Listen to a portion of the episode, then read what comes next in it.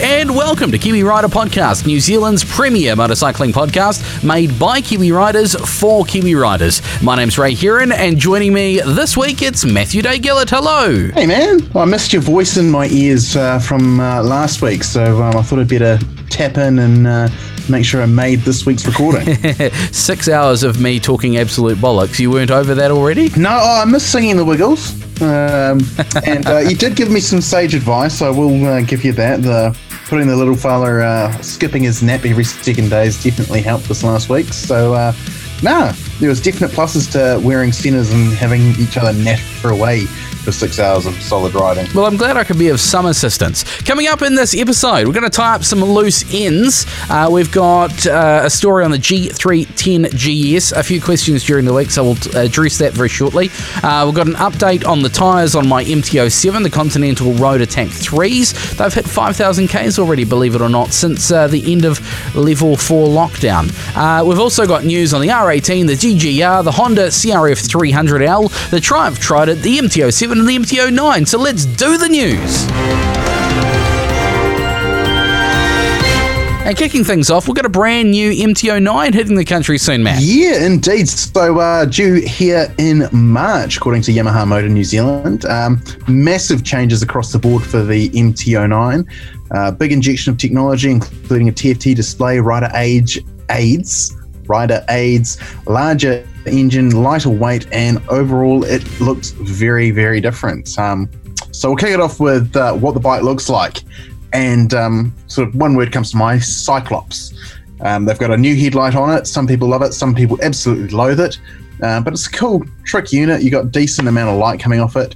Um, and it's different to the uh, twin lights of old. They sort of, um, I don't know if you can picture in your head the latest, well, the current generation Ray, how it kind of looks like it's got two angry eyes. Um, this one's. Yeah, they went they went from the very similar to the original MT07. In fact, the same as the current MT07. That was that Cyclops, but it kind of had an eyebrow going on to that um, that that dual eye angry eye thing that the MT10 started MT10 started with. And I thought that was absolute sex on wheels. And now they've gone to this kind of single halogen LED cyclopsy thing. Yeah, it's I don't know. I think it's definitely in the realms of um, need to see it in person to make a final judgment. I'm not not too sure. I completely agree. It, it looks like, in fact, it looks like the single projector headlamp from a 90s Subaru Legacy, but it's just one of them. Yeah. But that's just the photos I've seen. I'm sure in person it's uh, it's an angry machine. Yeah, and it is flanked by other lights as well. Um, so the uh, CP3 triples grown in capacity uh, close to the 900cc uh, number hinted at it by the uh, MT09 name. So it is now 889 cc's of capacity, um, and it boasts 117 horsepower, backed by 92.8 newton meters of torque of peak grunts. So um, yeah, that's not bad power wise. It's going to be a really, really fun uh, machine. Previous iterations of the MT09, of course, have been criticized for having a uh, well, shall we say, slightly lively chassis. Um, so Yamaha went back to the drawing board for the 2021 model um, with an all new frame and subframe. Uh, they say it's 50% more rigid laterally, which should, in theory, make for better feel at the front end. Uh, to top it off, it is now 3.8 kilos lighter. Um, so that makes the MT09 190 kilos wet, which is four kilos lighter than the old bike. Uh, other cool stuff um, fully adjustable KYB forks, KYB rear shock. Um, what other cool stuff? Uh, traction control, um, all because of uh, a six axis IMU. So you've got traction control, slide control, front wheel lift control, which some people like, I guess, if you don't like doing wheelies, um, and a brake control system.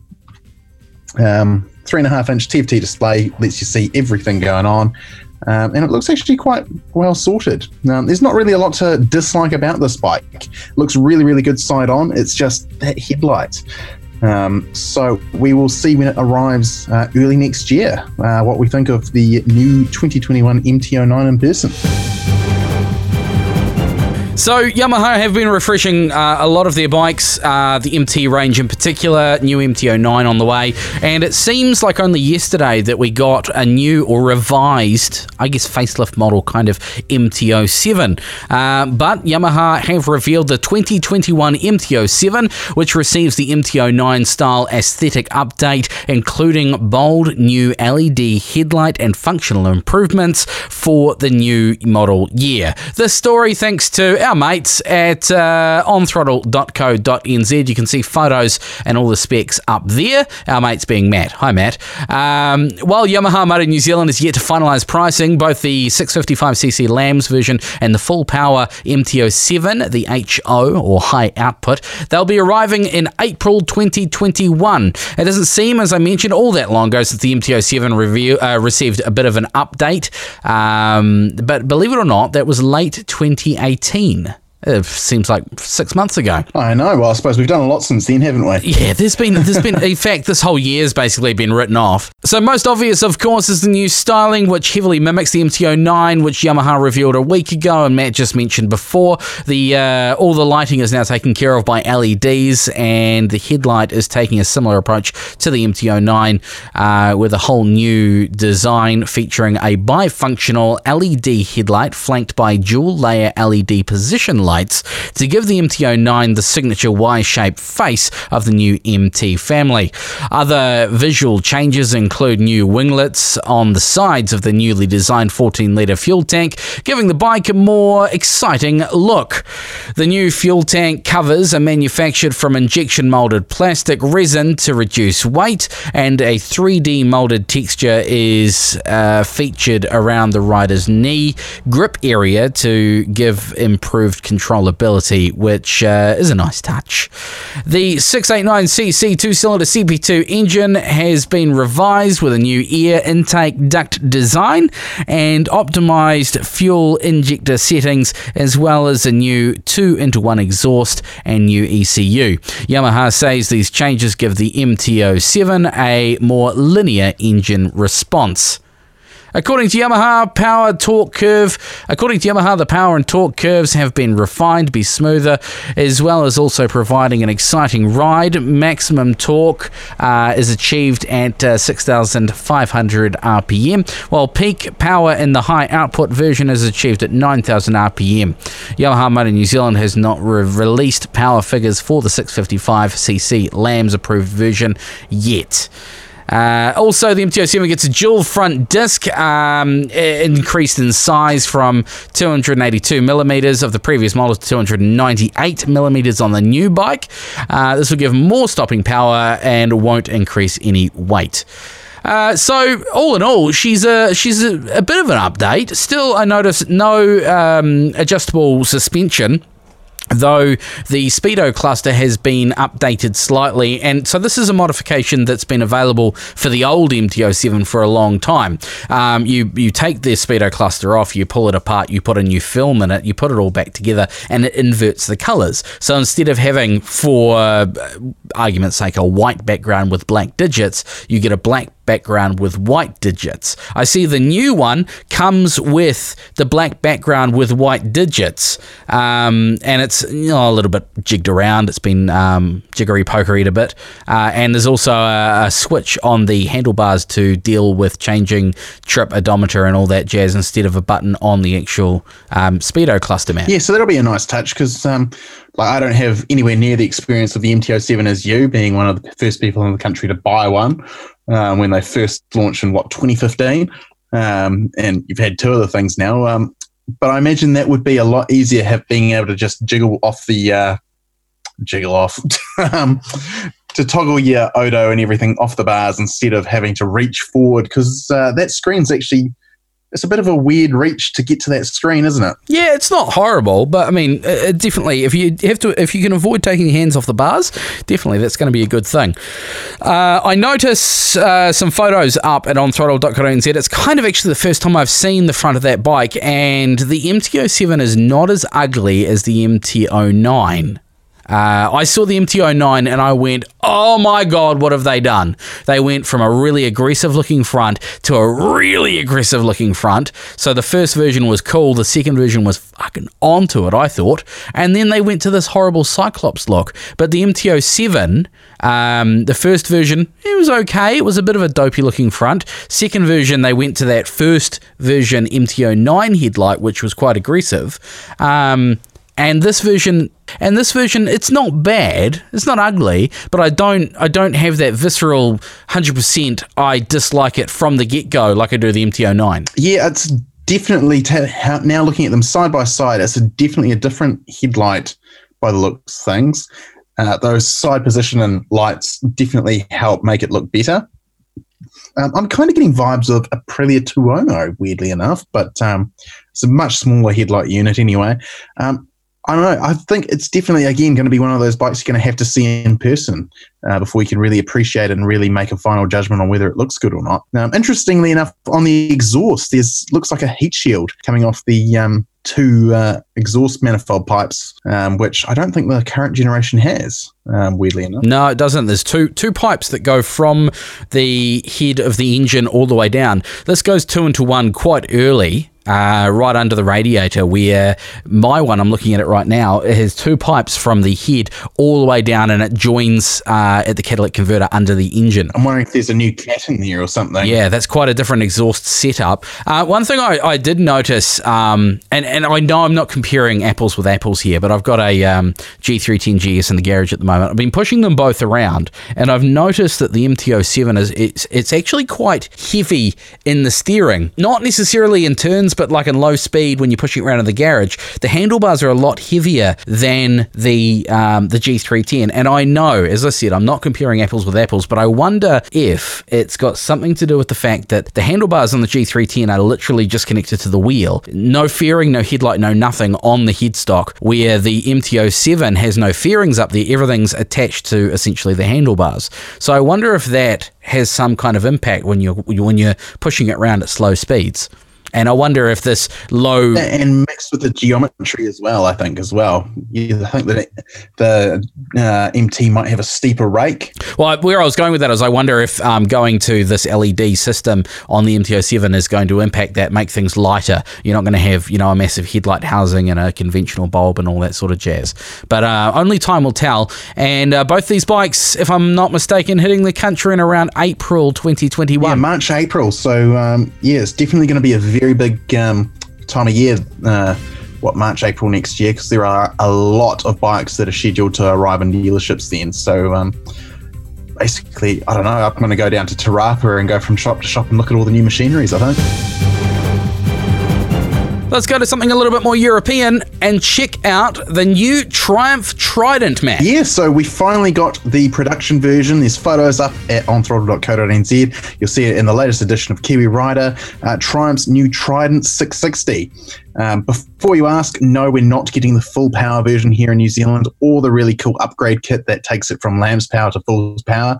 Um, but we are getting a very trick and really well um, sorted LAMS version of the bike for just $12,990, which is two grand cheaper than Triumph's current entry level offering, the um, tri- uh, Street Triple 660, which it's a cool bike, but it's a bit clunky when you compare it to the uh, other Street Triples. So uh, the Trident has been designed from the ground up to be both a learner approved bike across the world. So we get the LAMS version. In Europe, you get one which is called an A2 spec, um, which can then be uncorked in Europe only um, with a special kit you can buy from Triumph to get the full power out of that um, 660 triple.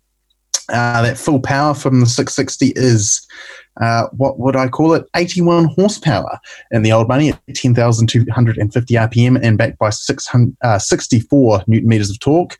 Um, that's in the full power version. Um, we don't have a really good idea about what it's going to be like um, to ride, but I imagine it's going to be a bit like the current 660 um, LAMS version of the Street Triple. Uh, power for the LAMS version is stated as um, by, by Triumph New Zealand as 47.8 horsepower and 51 newton meters of torque. So that's still a decent amount of power. In the UK, it's 47.8 horsepower at 8750 RPM backed by 51 newton meters of torque. But here, our LAM spec version, according to Triumph New Zealand, is going to have 53 horsepower at 8750 RPM and 59 newton meters of torque. So um, we get more power in our learner approved bike than the Europeans, but not quite as much power as the full spec bike. Um, lots of cool tech in it though. You've got a TFT screen, as you'd expect from new Triumph, six-speed gearbox with slipper switch with a slipper clutch, uh, all the standard fare. Optional up-down quick shifter, which come on, that's going to be awesome fun on a LAMS bike. Um, plus, there's over 45 official Triumph accessories uh, on offer when it arrives. Uh, combined wet weight is just 189 kilos, um, which is not bad at all for a uh, bike with three cylinders. Uh, the Trident has in the suspension department Showa suspension. Up front, the bike is equipped with side down separate function forks with 120 mil of front wheel travel, uh, while at the rear, its preload adjustable monoshock um, is uh, connected to the bike via a linkage. Uh, Michelin Road five tyres are the standard rubber. Providing the stopping power is, um, as you'd expect with Triumph, uh, Nissin braking system with two piston Nissin sliding front calipers, twin lightweight 310mm discs on the front, and a single piston Nissin rear caliper on the rear disc. Yeah, as we expect, Trident doesn't drop the ball when it comes to electronics. Triumph are really, really focused on providing a really good electronics package. Uh, so the dash is a gorgeous TFT display in line with the aesthetic of the second generation screen found on Triumph's Scrambler 1200 line. Uh, the new TFT is integrated with a crystal clear white on black LCD display uh, that offers functionality beyond the standard onboard metrics. Uh, you can connect it via the My Triumph app now, which is a optional extra, and it can provide turn by turn navigation, GoPro control, phone and music control, all via Bluetooth, and you can control it all by the handlebar switch cubes, which is awesome. I'm kind of hoping that we get to have one of these for a little bit um, to really play with. Uh, standard riding modes include rain and road options, um, and you can adjust the traction control to your liking. And that's all because it is now a ride by wire system. So Triumph have done away with the old cables, everything's electronically controlled. So, yeah, basically, the main thing for Triumph uh, when they were designing this was the Trident has to be affordable and more affordable than its competitors. So as a result of that, you've got stupid long service intervals, uh, 16,000 Ks to be exact, um, as well as Triumph claiming that the Trident will spend less time in the workshop to get its maintenance done um, by, uh, let's see, they have a comparison. Uh, lowest level of workshop time in the category, 8.3 total hours compared to a range of 11 hours to 15.8 hours for its closest competitors for a service, uh, full top to bottom service. So that's um, a lot more cost effective, especially when it's what 70, 80 bucks an hour to have your bike worked on by a technician at the local shop. Um, and lastly, it's all backed by Triumph's two year unlimited mileage warranty. Um, so for just, again, $12,919, um, you're getting quite a lot of bike there. Like, what? That's that is MT07 money, basically. Twelve thousand. I think the MT07 comes in at fourteen on the road, thereabouts. Yeah, some, something like that. I um, haven't actually looked at the price of one of those for a while, but it is um, that's Japanese bike money essentially for a Triumph. So um, hats off to them. It's looking real cool, and I can't wait to ride it. Talking about another bike that's getting bigger, we've got a Honda CRF 300 on the horizon. Now, while we were waiting for news this week on the updated CRF 250L and 250 Rally uh, hitting Japan, something even more exciting happened. Honda launched the CRF 300L and 300 Rally in Thailand. Uh, ever since Honda's pint sized adventure bikes, the CRF 250 Rally, was released in 2017, many riders have been begging for a 300cc upgrade. Not Matt, though. Uh, considering the model's longer range intention, and the fact that uh, Honda had a capable motor sitting on the shelf from its three from its C- CBR 300R, it seemed like an inevitability that they would just stuff it into the rally. A lot people said. Uh, now it looks like the day has finally come for the long-awaited bump in displacement, not only for the CRF 250 Rally but the 250L as well.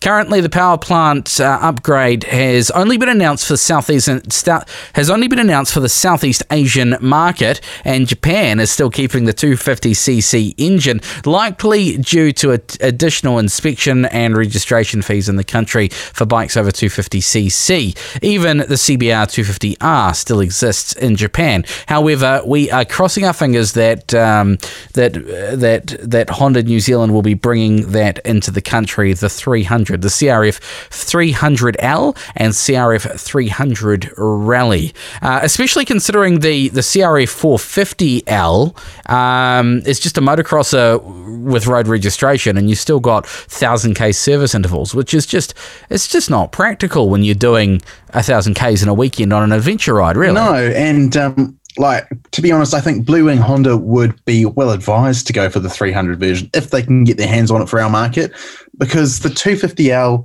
like I love Rosie the Rally. It is my favorite bike. There is a very good reason why I bought this bike instead of a thousand or any other bike. Um, but it is lacking in power, as I found out going along the desert road um, last weekend with the boys. And yeah, you're just absolutely wringing its neck at times. Uh, but um, the rest of the um, class has moved on. We've now got bikes like the KTM 390 Adventure, which has a 390 cc thereabouts engine, 40 plus horsepower, all the bells and whistles. Um, the Honda is getting left behind, um, being a, a, a 250. Um, the suspension's a weak point, um, and also it's like you.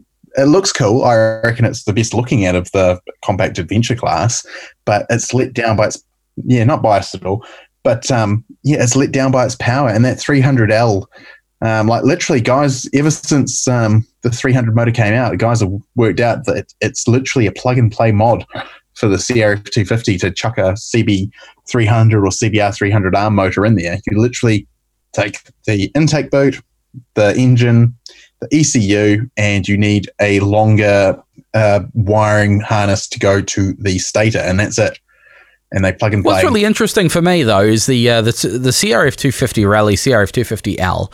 Um, I, I, to be honest, apart from the front end, the fairings, I couldn't tell you the difference between the two, um, having ridden both. But the CRF 250 Rally of yours matched up against that um, G310 GS that I was riding last weekend. There was bugger all between the two. A 250cc versus a 313cc. There was nothing there. Yeah, it was only when we were at long straights and you had that extra top end power. Um, like I sort of just run out of puff and you cruise past. Well, even then, half the time I'd, I'd have to draft behind you to get the to get the speed to pass. Yeah, um, like it's yeah, it's not a lot. It's what twenty four horsepower. Chuck a three hundred cc in the rally, and that thing's going to absolutely haul us. Yeah, well, that's what I was looking down the barrel of when I um, did my talk to spec moment. And um, stripped the sump plug out of the bottom of Rosie the Rally. I was looking at twenty four hundred dollars to replace part of the crankcase, or, or basically finding a wrecked CBR 300 and um, just swapping the engine over. Uh, unfortunately, the hard part there is finding a wrecked CBR 300 because there are not a lot of them out there. So, the heart of the new CRF 300 platform is a 286cc fuel injected double overhead cam engine mated to a six speed gearbox. This engine is going to put out 31 horsepower and 19.3 foot pounds of torque compared to the previous 250cc's 22.8 horsepower and 16 foot pounds of torque. I couldn't tell you what that is in normal in normal figures. Um, that's a 36% increase, I'm led to believe, in power, which is sure to give both bikes uh, even greater range and cruising capability. Can you imagine 36% increase in power going over the desert road, and you lose quite a bit because of that altitude? Oh yeah, I definitely noticed. Well. Ben will tell you how it went. Um, but at one point, he came up beside me on the Red Baron, put his arm out, on my back and gave me a push because I was going that slow. Um, I was absolutely tapped in either fifth or fourth gear, and Ben just comes up on the Baron and gives me a push. And then he worked out it was too hard work and kept on going. Um, another interesting thing is um, the 300L, so not the Rally, the enduro looking bike, is a full five kilos lighter um, the 250, which is um, I'm not too sure how Honda have made those weight savings. I haven't been able to find a press release in English yet, um, but that's a huge weight saving on a bike this small. Um, and they also have a assist slipper clutch, um, which will help um, prevent uh, moments like I experienced a couple of times on the GS Rally where I accidentally had my foot in the wrong position, accidentally shifted down into first, and nearly threw myself over the bars. Um, so, um, all in all, it's looking like a really, really good package, and I really, really hope it comes to New Zealand because um, Honda needs this. So fingers crossed that Honda New Zealand bring in the CRF 300L and three, CRF 300 Rally. Uh, next on the news list, the DGR is changing its date, the, the Distinguished Gentleman's Ride. Yes, so uh, this was announced over uh, this past week. Um, so, if you don't know what the DGR is, it's the Distinguished Gentleman's Ride. It's a big fundraising ride that's usually held in late September. But from 2021 and going forwards, it will now take place in May.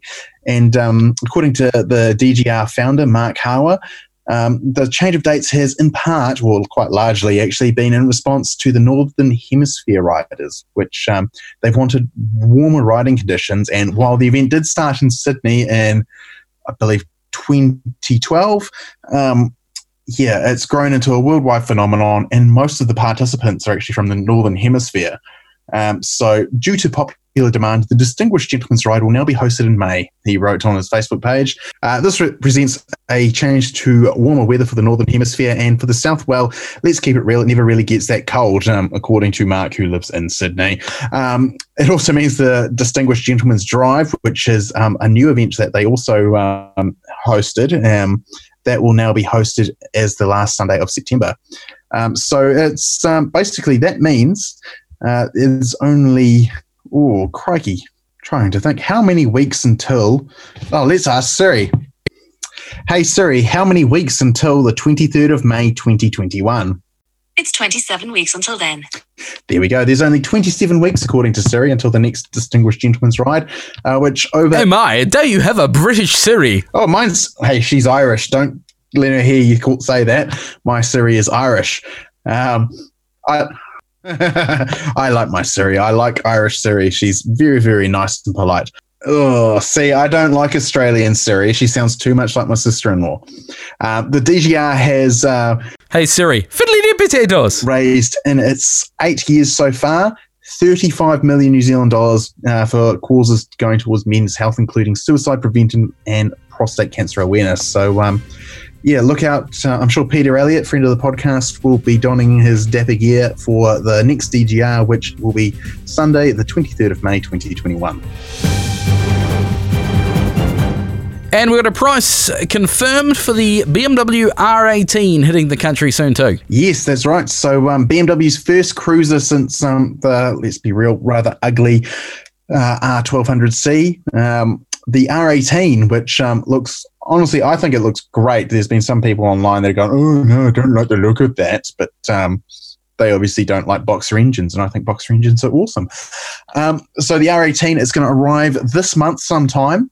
Uh, with pricing starting at $43,990 for the high spec first edition model, um, which um, means it's going to have a whole lot of extra tech, including um, uh, signature double pinstriping paint and chrome, adaptive headlight with built-in daytime running light, passenger accommodation, heated grips, and a very useful reverse gear. Because um, if you've ever tried to back up a boxer-powered BMW motorcycle, it's a bit hard trying to waddle your legs.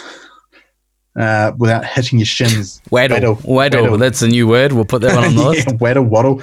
Um, yeah, it's really hard to back up a BMW boxer motor without um, bashing your shins up against the cylinder heads. So a reverse gear will come on the first edition R18. Um, there's also a classic version due early next year with the pricing which is yet to be set.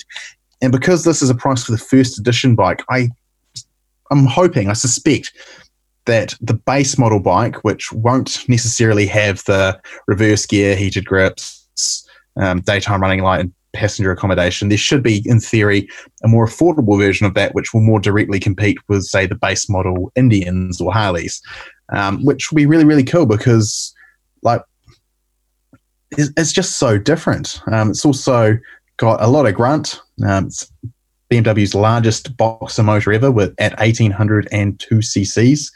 Uh, for a motorcycle, 91 horsepower at 4,750 RPM, and 150 newton meters of torque, which is available between 2,000 and 4,000 RPM. So it's a grunt monster. So, how much is it and when's it hitting the country? So uh, hits country this month as a first edition model at $43,990. And that rounds up the news. Now, mate, we've got a couple of uh, loose ends to tie up um, because uh, up until the weekend, I hadn't ridden the G310 GS, but I had ridden the G310R. Uh, also, some questions following um, the, the, the, the major lot of rambling. Pretty much half of last week's episode was rambling as we were a little bit drunk and quite tired after two late nights and a full day's riding. So, um, some loose ends to tie up. Let's kick things off uh, with the BMW G3. 310 GS. And as I mentioned, the following. we decide its name was? Uh, d- that is a loose end that we haven't. We'll do that shortly. following last weekend's ramblings, I thought I'd better give you a more in depth review on the BMW G310 GS. Matt's ridden this bike. He did a review. Check it out at On Throttle. Uh, but you see, last after last week's ramblings, as I said, we had two late nights, a number of beers, a 330k ride of gravel and tarmac, and my thoughts were a little bit scrambled. Easy. So I've got my thoughts together. Um, now, when I was told I was going to be riding the G310 GS, I was a little not disappointed, but underwhelmed um, because I had ridden that G310R, and although a cracking little bike uh, with looks to boot, it's not exactly a rocket ship. Um, it's it's got enough boogie to excite a noob, but given I've ridden some truly exciting machines in the last few years, I was just a little bit ho hum about it. I found it a little bit tame. Nothing against the bike itself. Uh, it's just the fact that it's just a little engine. It's just a little 313cc single cylinder. However, slinging a leg over the BMW G310 GS, I was pleasantly surprised on sa- uh, Saturday morning. Uh, it has the same characteristic ho hum low end. Uh, it, it doesn't get up and boogie until halfway up the rev range. Um, but it's got more than enough in it to have a bit of fun, especially when the surface gets loose. I found that I could dump a gear going into a 90 degree or tighter corner and actually uh, throw it into the corner with a bit more speed than I probably needed. And then once I could see the exit of the corner, just wind on the throttle, light up the rear, and power out of it. Now, this may not be the best strategy for tyre life, but gee, it was fun. Uh, we I found with tire, I found the tyre width to be a little problematic, and compared to Matt's CRF 250 Rally, uh, when I got into the deep loose gravel, it the bike kind of went where it wanted to go. It, if I took it easy, it was fine, but uh, we found that the narrower tyres of the CRF Rally just kind of cut through the gravel. Yeah, and you tended to float along the top, sort of. Uh, you didn't quite get that cut through, did you? Exactly. Um, I fully expected the 313cc engine to struggle with my weight and a heavy bag full of camera crap on the back, but not at all. There was more than enough, more than enough power to be playful, and if you keep the revs up, as I mentioned, the wee 310 GS hums along quite well. Uh, you're even able to exceed the speed limit if you want to. Not saying we did, neither confirming nor denying that. Now, I've been commuting on the baby GS for a week, and so far, so good. As a commuter, it's actually quite good. It's got a bit of character. It's got a nice high seat. It gives the rider quite a commanding view of the road ahead. The seat is very comfortable, and the bars are actually very wide. It, I didn't feel it when I was on the gravel for the GS Rally, but commuting through town, they're even possibly a bit too wide for a commuter. As I said, it helps on the loose stuff, but when lane splitting and filtering, I've actually managed to clip a wing mirror or two on occasion. Uh, I even took the wee GS completely off road the other day for a wee jaunt through the Akatarawas, which is Wellington's uh, playground for trail riders, trials riders, four wheel drives, and enduro pros. Now, remembering that uh, once I remembered to turn the ABS off uh, as I entered the bush, uh, I rode from Upper Hutt through the pram track through to the Mangakatukutuku Valley on the Paraparaumu side. Sure, I didn't attempt anything too crazy, but the bike felt completely at home, skirting deep puddles wading through water crossings and tackling small hill climbs. Uh, the Mitas E-09 tyres helped greatly, but the bike was more than capable. More than capable. Unfortunately, I did have to uh, ride around the bike's drawbacks, which namely is the lack of low end torque. It would be nice to be able to put it in first and just trickle along at low revs, but you've got to get those revs up, so you pretty much got to go and tackle anything balls to the wall. Um, but as, if you can ride around those issues, no drama whatsoever. Now, having spent time on both the baby BMWs, I can happily report back that they're, they're both great bikes there's like you shouldn't be disappointed if you're told you're going to be riding one. Um, but having a slight off-road bias myself, the G310 GS was definitely my preference. It can do 90% of what the G310R can do. Uh, the only downside would be that being the G310R is made for on road. So if you're off road and you weigh what I do, you hit the brakes, you're going to get a little bit of dive and that sort of thing. But you could probably tune that out of the suspension if you actually owned it yourself. If I were to ride one long term, I would be um, fiddling with the suspension to get, to kill that that dive under brakes. Probably putting a bigger screen on it. Maybe replace the bars and add some bar risers so it's good to stand up on for somebody my height, and some wider foot pegs. Uh, with these minor minor modifications, the G310 GS would be a bike that could last you a long time. You could pick one up on your learner's license and know that it's going to last you for a good couple of years through your learners and you're restricted, only replacing it if you felt the need for more power once you got to your full license. The G310 GS is a little higher than the R, if I remember correctly, though still more than manageable for those short of stature for those short of stature. And the build quality, well, even though it's the only BMW made outside Europe, uh, you, it's right up there. You wouldn't know. And it stands to reason because the BMW G310 GS and G310R are made by TVS India, which are one of India's largest motorcycle manufacturers. So they obviously know what they're doing. So, to sum up, I may have been unduly negative on this cracking wee bike. It does what it says on the box, and this, with its R counterpart, the power is adequate, the handling does the job well, and it's not unlike a hyperactive puppy. Excitable, fun to play with, but you'd have to be doing something seriously wrong for it to want to rip your face off. If you get a chance to go out for a ride on a BMW G310R or G310 GS, get amongst it, is what I've got to say. Yeah, but um, what's the story? Because that GS is still in your garage. Um, you're going to hold on to it for a little bit longer, I hear. Yeah. So I've been told I've basically got it um, for summer. I, no, nobody's given me an exact date of when I have to give it back. Uh, I've got so I've got the G310 GS and I've got the MT07 lined up in the garage, one behind the other. And I think generally the way I work is the one in front is what I'm going to take to work in the morning. The one in front is the GS. Oh, we'll have to do some um, organise some rides over the summer to use that little GS and um, see if we can wear out those knobby tyres. Definitely, definitely. I mean, they're, they're going to wear out pretty quickly on tarmac, but uh, we've been talking about a trip to do Molesworth and Rainbow and a few other gravel roads in the top of the South Island. So if I don't manage to sell the MT07, which by the way, it's for sale. How much are you asking? Give us the details. Come on. Okay, so um, two Sell it to two me. careful lady owners. Um, MT07 2014 model uh, has 30,000 Ks on the clock. Uh, near new Continental Road Attack 3s. Uh, massive service during lockdown. It's done oh, four, 5,000 Ks since then. Um, we're talking oil, oil filter, air filter, clean and re-oil. That's K and N. Uh, fork oil was done. Chain and sprockets was all done. Um, and it's good to go. It comes with the. Um, I've been given the clearance to sell it with the uh, the Ventura Evo rack that's on it. It comes with the short screen. It comes with the short levers. It's got long lever, original levers that go with it.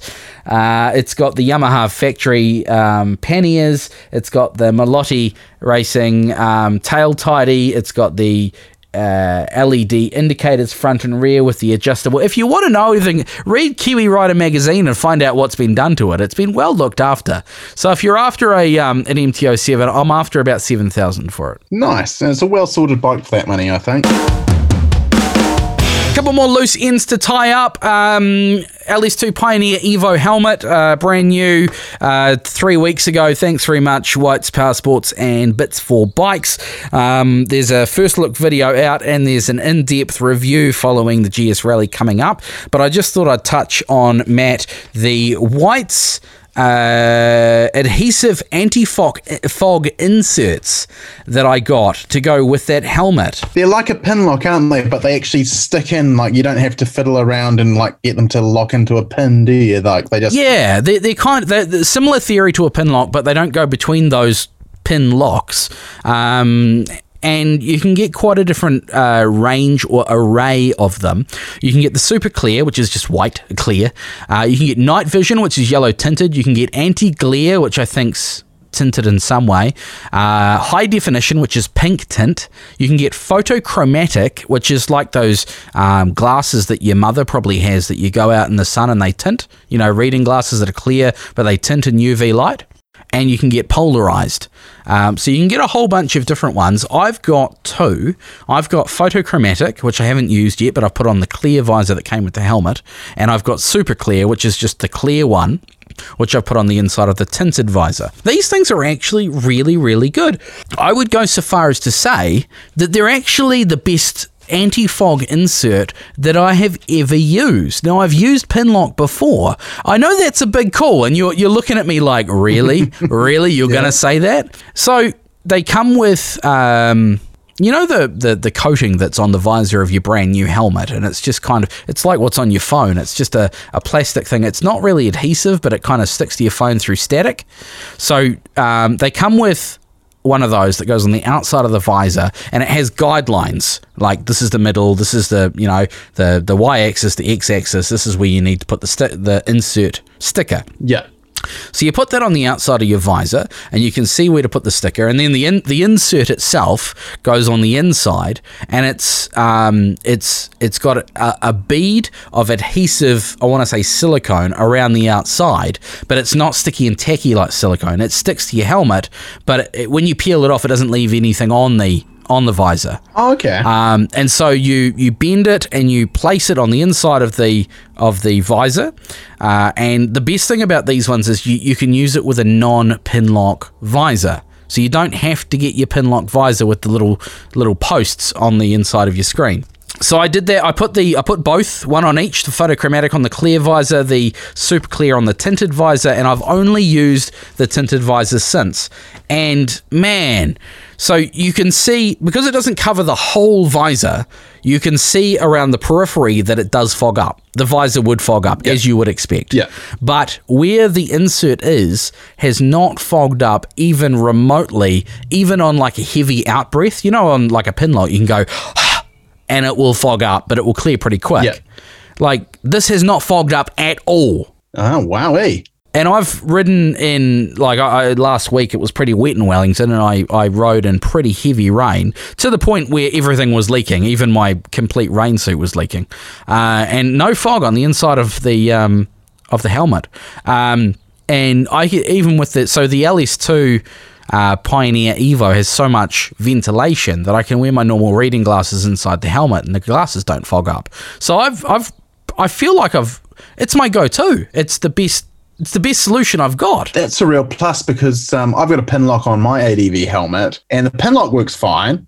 My glasses fog up, which is a real pain in the butt because I have to wear them according to my license. So, um, yeah, maybe um, when I trade, well, when I bin this helmet and um, make it uh, unusable again, maybe I'll have a look at the uh, LS2 as the next one potentially. Yeah, the LS2 helmet itself is is ridiculously comfortable. Um, I, I, it's no secret. I had the previous Pioneer, and I wore it when I had to, but it wasn't the most comfortable helmet in the world.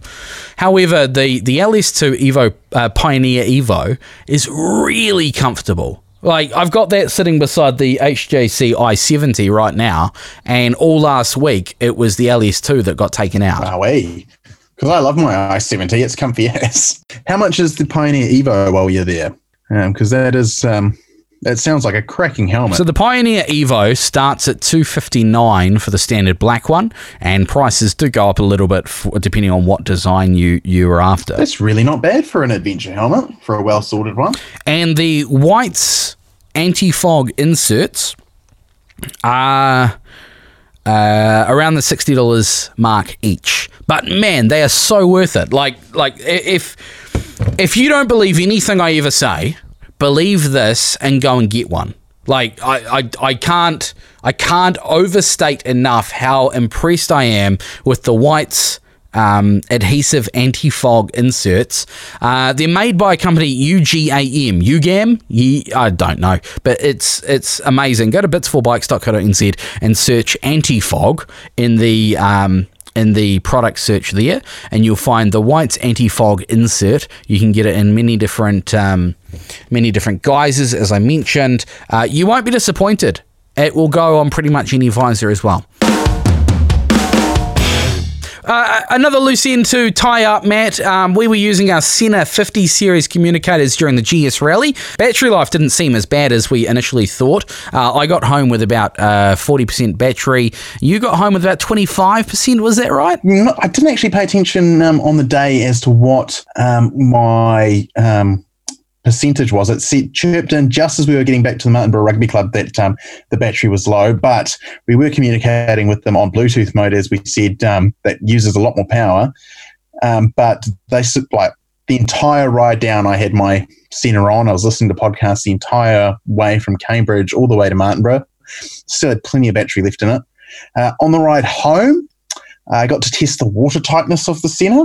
Um, it was absolutely bucketing down between Martinborough and Wairu. Yeah, this is a thing, right? People um, they have problems with Senas because they they don't have a waterproof rating and they won't replace it if it gets water damaged. So you got absolutely hammered on, and what was the result? So um, it did cut out. It didn't like um, being basically in a thunderstorm for 110 Ks. Um, so it started playing up outside of. Um, well, I had a couple of weird moments outside of Masterton. It sort of made an odd noise. And I was like, oh, that's a bit odd. Um, but by the time I got to Mangatainoka, it just was no. It said no, didn't want to turn on. Um, so I took it off, put it in my pocket, um, and we got to Wairau and I sort of I got out the napkins and I soaked it up and sort of dried the connections and put it back on and it was happy as. Um, so I do think like it's probably not great to use them in the um, pouring rain because they are not they don't have a waterproof rating. Um, I was leaving mine on because I am lazy and two, it's all in the name of science. We are testing these units. Um, and um, yeah, honestly, I'm still quite happy with it. Like it, once it dried out, it, was fine, and it's working perfectly fine again now. A week later, turned it on. I haven't charged it since I got home. Still turns on. Still connects to Siri. Anything, it might be taking a little bit longer to connect to my phone uh, than it initially did, but that could be also my phone. I have dropped a few times since. Um, and yeah, So that's also one difference between the 50S and the 50R. So your 50S has a base plate which is on the helmet and you can take it off and dry it and put it back on. yeah, I think that Where the 50R, the 50R is wired into the helmet. I can't remove it without taking the lining out of the helmet, removing the speakers and the microphone and everything as well. So I was initially a little bit worried that if it did get wet, you know, you can't just take, if you're riding into a big thunderstorm, you can't just take it off your helmet and put it in your pocket, put it in a waterproof bag, something like that. Yeah, see, I'm thinking that's probably where the 50S um, got wet, actually, is on that base plate. Um, because you pop it off, um, I'll just reach over, push the button. So the unit itself it has a whole lot of exposed pins um, at the base of it that connect into the base plate, and that's where all the functionality, sort of where the, um, the headset unit talks to your speakers and your microphone and whatnot.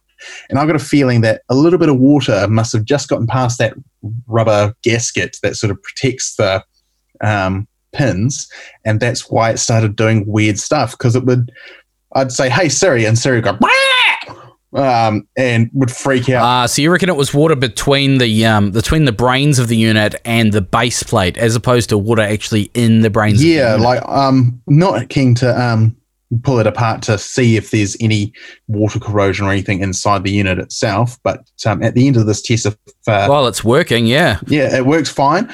Um, like if anything, yeah, may have been a bit, maybe a little bit slower than it was uh, before last weekend. Um, but I'm going to continue using it. I enjoy using it, um, and the benefits, as we said, um, over the 30k are pronounced. Like the sound is so much better. Um, the voice commands are brilliant. Um, so long as you don't have to stop and take your phone out because it won't. Uh, Siri, in her infinite wisdom, won't make a phone call for you unless you unlock your iPhone, which is great if you're riding along and you want to talk to the missus and say, "Hey, what's for dinner?" Um, you have to either send a text via voice command or uh, stop and pull your phone out. Uh, but I'm still really, really enjoying the um, 50s. Um, my 30k is hooked up to my i70 because it's a quieter helmet and I can put up with the noise and whatnot. But um, the 50 is my go-to. And um, yeah, apart from that little bit of rain, well, a lot of rain. Uh, we also tested out the um, how dry my motor dry gear was in um, pouring rain, and um, we found a couple of weak points as well there. Um, but no, overall, still very happy with my uh, 50s. I'm not gonna not gonna sell it. Not that it's actually mine. It's well, I think it's technically still owned by uh, the distributors Whites and Bits for Bikes. Uh, so if they want it back, they can come and get it. But um, I'll fight them for it because I do really enjoy using this little unit. So I got the um, the Sena 50R on the uh, LS2 Pioneer Evo helmet, and the other day, as I mentioned, I was riding through rain so heavy that the water started coming down the inside of the visor. Happy to um, to report there was no fog. it was uh, mentioned with the anti fog, um, but the the the, the Sena just kept on going. Uh, so I don't know if I've been lucky or maybe the 50 series units are better rated than previous models, and that's why um, you know you do see on the internet people complaining about the the 30k and the the the other ones, the 20 models that they have died due to water ingress. So Yeah, but um, also like if, if, take take take it as uh, face value that ours are fine. Yeah. Um, and like, if you're worried, just take it off, unplug it. If you're really that worried, um, like, Unless you've got the 50R. yeah, unless you got the 50R, um, in which case, um, good luck to you. But I'm pretty sure it is a much more sealed unit than every other Sena today. So, yeah, buy it. Brilliant. I think we've tied up a, a, a good number of loose ends there, Matt. Yeah, I think we're gonna have to call this the loose ends episode, aren't we? Well, we, we do need to tie up these loose ends because we are coming to Christmas. I mean, if you're like me, you don't like talking about Christmas before December, but we've, we've got to face the facts that, uh, what is it? Uh, it's the 15th of October right now. November, actually. Uh, Sorry, November, sorry. This episode will go live on what, 16, 17, 8, 19th of of November. Christmas is not far away. So I'd like to raise the question, and I don't need an answer right now, but I need you to think about it, and I want the listeners to think about it. What's on your Christmas list? Like for me, or what I'm buying you? Because sorry, mate, I'm not buying you anything. Oh, yeah. no, no, no. What's on, what's on what's on your wish list? What's on? I want I want as I said, I don't want an answer right now, but start thinking about it. And if you if the listeners have an idea of what's on their wish list for Christmas, um, obviously motorcycle related because that's what we're here talking about. Um, do get hold of us. You can email us podcast at kiwirider.co.nz. I almost said podcast at christmas.co.nz. Podcast at kiwirider.co.nz. You can get hold of us on Facebook and Instagram as well. We'd absolutely love you and welcome your input into the show. What is on your wish list as a motorcyclist? I mean, are you after a Sena 50R? Are you after some new fork oil? Are you after a new helmet? What do you want? What's on your wish list? What do you want? You know, it doesn't have to be an expensive item, but then money is no object. If it's it's a present, we want to know what's on your wish list. If you were to talk to Santa, the big man in red, Hello, Matt. What would you like for Christmas? Ho, ho, ho. I'd like some Barkbusters Storm plastics for my Barkbusters, please, Santa. Just looking at the motorbike over to my right. So we'd love to hear from you. Email us podcast at kiwirider.co.nz. Get hold of us on Instagram and Facebook as well. Uh, hit the like on this podcast, and while you're on the internet, check out the latest edition of Kiwi Rider magazine. Go to kiwirider.co.nz. Uh, everything we've talked about and a whole lot more, plus photos, specs on motorbikes, and everything you'll be interested in. And uh, while you're on the internet, check out the latest news at onthrottle.co.nz as well. Uh, news uh, on the podcast is, as always, is brought to you by onthrottle.co.nz.